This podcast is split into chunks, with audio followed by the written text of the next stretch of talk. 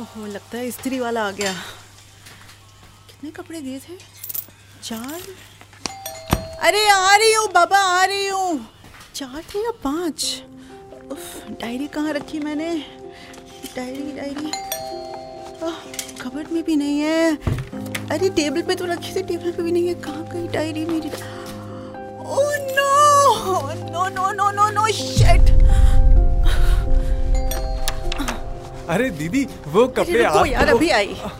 अरे अरे दीदी सुनो तो। अरे दीदी अरे वो कपड़े मैं आके लेती हूँ मेरी diary. Phir Teri Kahani season two love स्टोरिया N M original ये थी हमारी प्यारी मिसेस कविता ठक्कर। मुंबई के वर्सोवा में दरिया के बहुत पास इनका एक छोटा सा घर है जिसमें रहती हैं ये और और कोई नहीं। मिसेस कविता ठक्कर की उम्र तो खैर छोड़िए, औरतों की उम्र नहीं पूछा करते, पता नहीं आपको? बस मिसेस कविता ठक्कर और उनकी यादें। कहने को तो मिसेस ठक्कर के दो बच्चे हैं, एक यूएस में और एक ऑस्ट्रेलिया में। मिसेस ठक्कर की शादी 20 बरस की उम्र में ही हो गई थी। पहला बेटा 21 पे और बेटी 23 पे। फिर क्या, अपना सारा जीवन उन्हीं नन्हे परिंदों के नाम कर दिया। मिस्टर ठक्कर ने बच्चों की परवरिश पे कभी इतना ध्यान ही नहीं दिया। उन्हें उनके फ्यूचर की ज़्यादा फ़िक्र थी।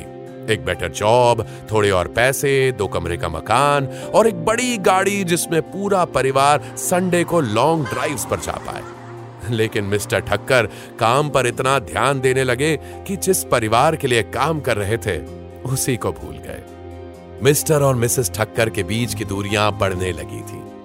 एक दूसरे से बात करना चाहते थे, हंसना चाहते थे, रोना चाहते थे, प्यार करना चाहते थे, पर पर शायद ज़िंदगी के इरादे कुछ और थे।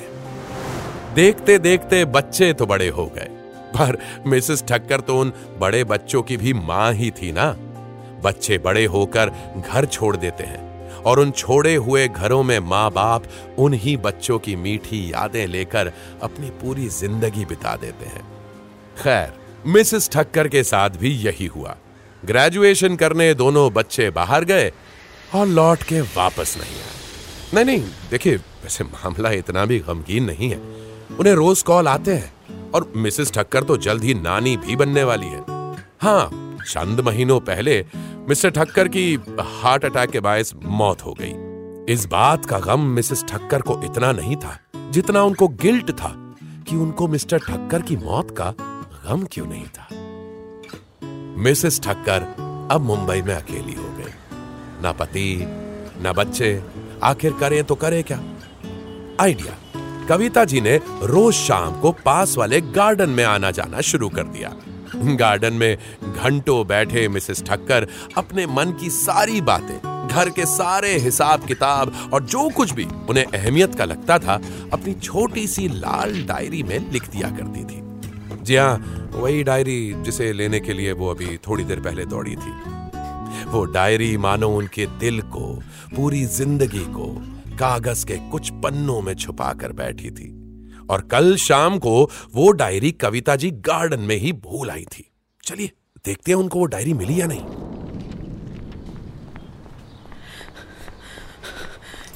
डायरी थैंक गॉड मिल गई।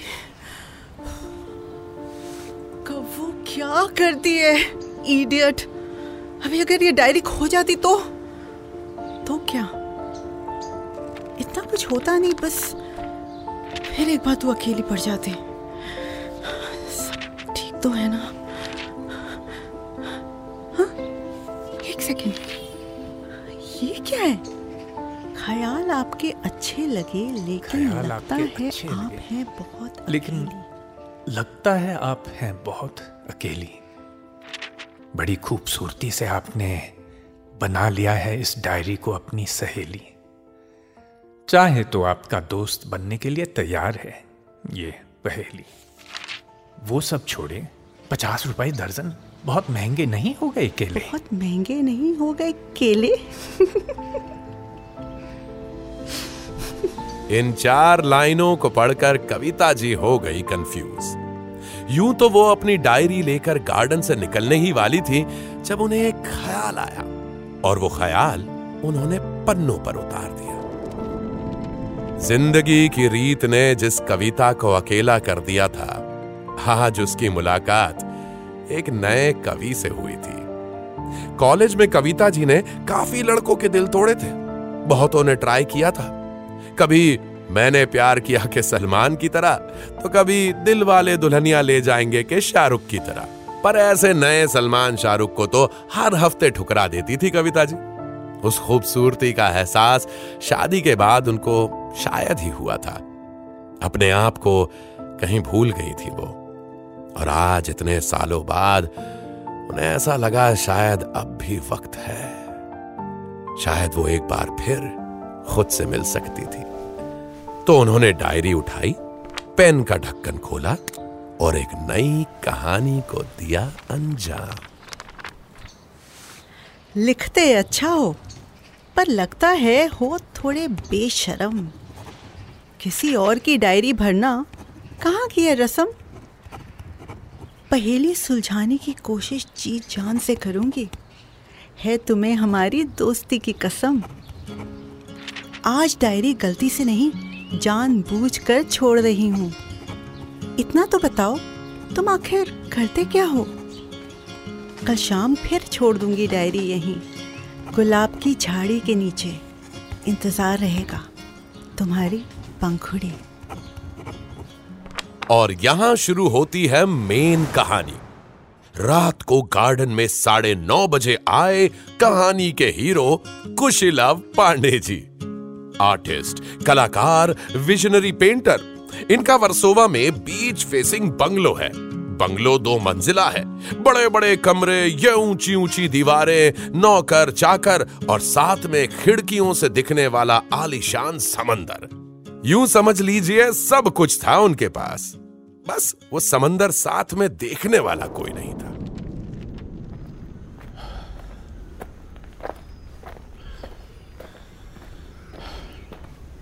अरे ये डायरी अब तक यहीं है। आ, गुलाब की पंखुड़ियों से सजी हुई कितनी खूबसूरत लग रही है। देखे तो सही। अच्छा तो कुछ लिखा गया है आपने? जरा हम भी तो देखें क्या कह रही है मोहतरमा उस पार से? चश्मा। आज आज डायरी गलती से नहीं जान बूझ कर छोड़ रही हूँ। इतना तो बताओ तुम आखिर करते क्या हो? तो हमारे बारे में जानना चाहती हैं आप। पांडे जी ने सोचा ज़िंदगी मौका दे रही है तो why not take a chance उन्होंने भी जवाब लिख डाला। पंखुरी जी नाम आपका बेहतरीन है। गुलाब के बाग में उड़ती हुई तितलियों की तरह रंगीन है। बस, इन्हीं रंगों को आसपास से उठाकर कागज़ के कैनवस पर भर देता हूँ मैं। दुनिया कहती है आर्टिस्ट पर अपनी माँ के लिए सिर्फ़ उनका बेटा हूँ मैं। दुनिया में रंग नहीं, रंगों की दुनिया है। और कुछ समझ आता नहीं, बस इतना जानता हूँ, आपकी डायरी का रंग बड़ा सुनहरा है। आपकी इजाज़त के बिना आपकी डायरी खोली। उसके लिए माफ़ी चाहता हूँ। पर डायरी का रंग देखकर अपने आप को रोक ना सका। जानना चाहता था, इसमें आखिर लिखा है क्या? लाल रंग में छुपी आपकी ज़िंदगी की गुत्थी को सुलझाकर अपने कैनवस पर डालना चाहता हूँ। तो बताइए आप अपनी कहानी इंतज़ार रहेगा। आपका रंगत। रंगत। क्या सुंदर नाम चुना था पांडे जी ने अपने लिए। उनके इस जवाब का जवाब भी कविता जी अगले दिन ले आई थी। पहली बार किसी आर्टिस्ट से बात कर रही हूँ। रंगत जी मेरी ज़िंदगी उतनी हसीन नहीं जितना आपका दुनिया को देखने का नज़रिया है। बड़ी ऑर्डनरी लाइफ है मेरी। एक छोटा सा घर घर में कुछ पौधे और उन्हीं पौधों का साथ। उनमें से गुलाब भी है वैसे। चाय मुझे बेहद पसंद है और रात को सोने से पहले गर्म पानी में हल्दी डालकर पीती हूँ। एक जमाने में गाना गाया करती थी। अब तो खैर, उसका वक्त नहीं। रंगों से भरी आपकी ज़िंदगी मेरी फीकी ज़िंदगी से कहीं ज़्यादा एक्साइटिंग होगी। मेरे पास कहने को ना कोई कहानी है, ना कोई सुंदर सी फिलॉसफी बस इतना कहूँगी कि आपके ख्याल जितने रंगीन हैं, कहीं आपका मिजाज भी तो उस कदर नहीं। इंतज़ार रहेगा तुम्हारी पंखुड़ी। पंखुड़ी जी, आर्टिस्ट लोग बेवजह बदनाम हैं। माना कि हम थोड़े सरफिरे, संकी और डरावने होते हैं। पर हम लोग बुरे नहीं। मिजाज मेरा इस कदर है कि आपके खत के इंतज़ार में रात पूरी नींद न आई। अकेले बिस्तर पर लेटे हुए बस एक ही ख्याल आता रहा। किस किस्म का नया रंग ले आई हो तुम जीवन में? वैसे तुम्हारा फेवरेट गाना कौन सा है? इंतज़ार रहेगा। तुम्हारा रंगन। बेरंग से मेरे दिल को रंगी मिजाज कर दिया। खाली पड़े कैनवस को सुर्ख रंगों से भर दिया। इन दोनों की बातों का सिलसिला यूँ ही जारी रहा। एक दूसरे को खत लिख लिख कर दोनों बातें करते रहे। अकेलापन अब दूर होने लगा था। पंखुड़ी कैसी दिखती होगी, कैसी आवाज़ होगी उसकी, कैसे हंसती होगी? इन्हीं ख्यालों में पांडे जी के दिन बीत जाते और रात आते ही नए खत का आसरा मिल जाता। क्या ये इश्क था? या सिर्फ़ वक्त काटने का ज़रिया? एक दूसरे को अपने असली नाम बताए बिना भी एक दूसरे के होने लगे थे ये रंगत और पंखुड़ी। देखते ही देखते महीने निकल गए। अप्रैल से जुलाई तक का सफ़र कट चुका था। बातें आगे बढ़ चुकी थी। लेकिन कविता जी ने अपनी असलियत अभी तक नहीं बताई थी। उनके बच्चे मिस्टर ठक्कर और कविता जी की उम्र का अंदाज़ा उनके रंगद को दूर दूर तक नहीं था। कुशलव पांडे जी की आँखों में, ख्यालों में पंखुड़ी एक खूबसूरत जवान लड़की थी, जो ज़िंदगी के हर मोड़ से लड़ने को तैयार थी। उनके दिल की बेचैनी बढ़कर अपने आखिरी सिरे तक पहुँच गई थी। अब वो अपनी पंखुड़ी से बिना मिले नहीं रह पा रहे थे। किसी भी हाल में मुलाकात करनी होगी, इस ख्याल से एक दिन शाम को पहुँच गए डायरी पर नज़र रखने। उसी बेंच के पास, गुलाब की झाड़ी के नीचे, वो लाल डायरी कविता जी का इंतज़ार करते हुए बैठी थी। कुशलव पांडे जी के दिल की धड़कन तेज होने लगी। साढ़े पाँच बजने वाले थे। वो जानते थे कि पंखुड़ी इसी समय गार्डन आती थी। साढ़े पाँच बजते ही उस बेंच पर एक अधेड़ उम्र की सफ़ेद बाल वाली औरत आकर बैठ गई। उस औरत की आँखों में एक चमक थी और लबों पे एक नाजुक सी मुस्कान। गाना गुनगुनाते हुए उन्होंने वो डायरी उठाई और उसके पन्नों को पलटने लगी। पहले तो पांडे जी को समझ में नहीं आया कि ये औरत कविता ठक्कर ही उनकी पंखुड़ी थी। लेकिन जब कविता जी ने पेन खोलकर कुछ लिखना शुरू किया, तब जाके कुशलव जी के दिमाग की बत्ती जली।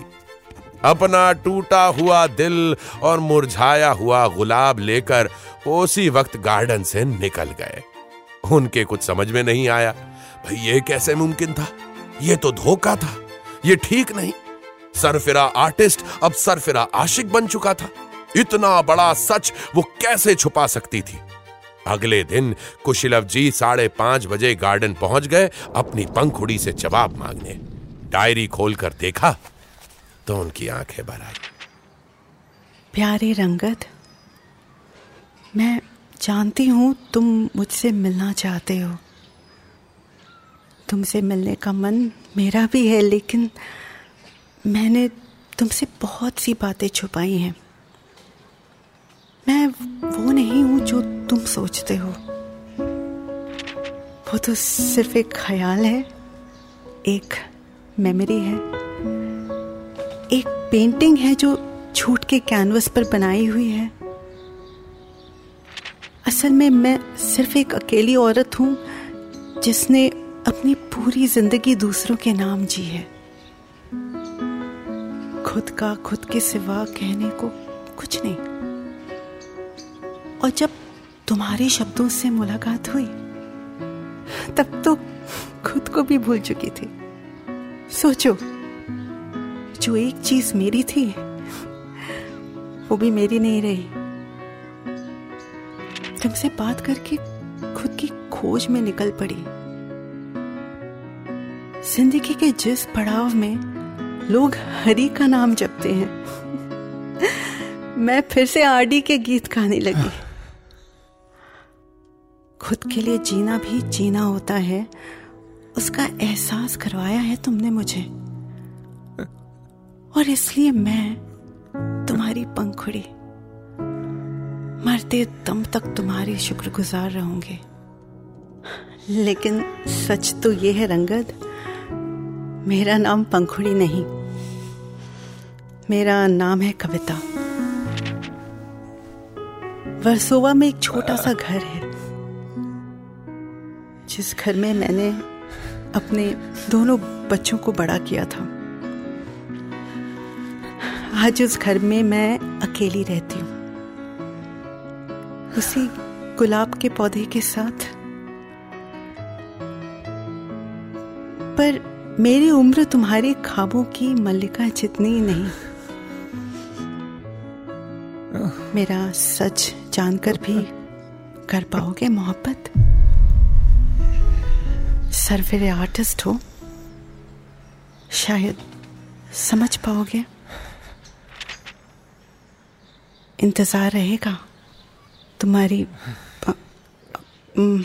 तुम्हारी कविता।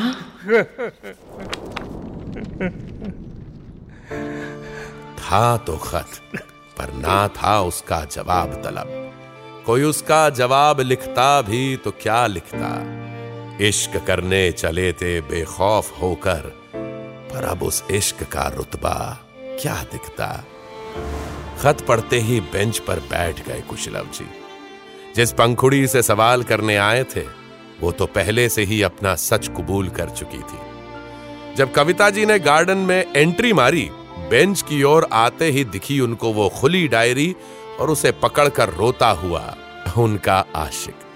वो आशिक जिसकी समझ के परे थी उसकी ही आशिकी। कविता जी वहीं रुक गई। दो कदम पीछे लिए और फिर डट कर आगे बढ़ी। रोते हुए रंगत के कंधे पर हाथ रख के मुस्कुराई और उसके बगल में जाकर बैठ गई। It's okay okay. रोता रहा रंगद और खिल गई पंखुड़ी।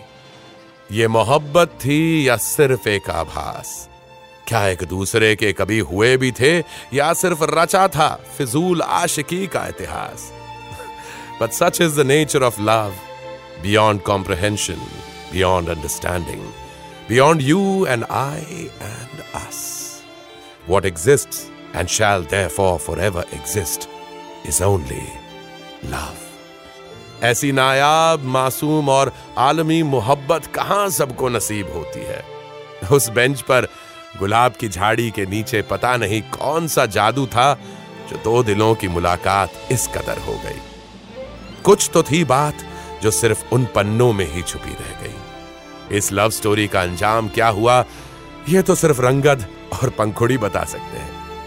क्या रंगों की सच्चाई से पेंटिंग पूरी हुई, या रह गया अधूरा एक और मास्टरपीस ये राज सिर्फ़ वो शाम जानती है।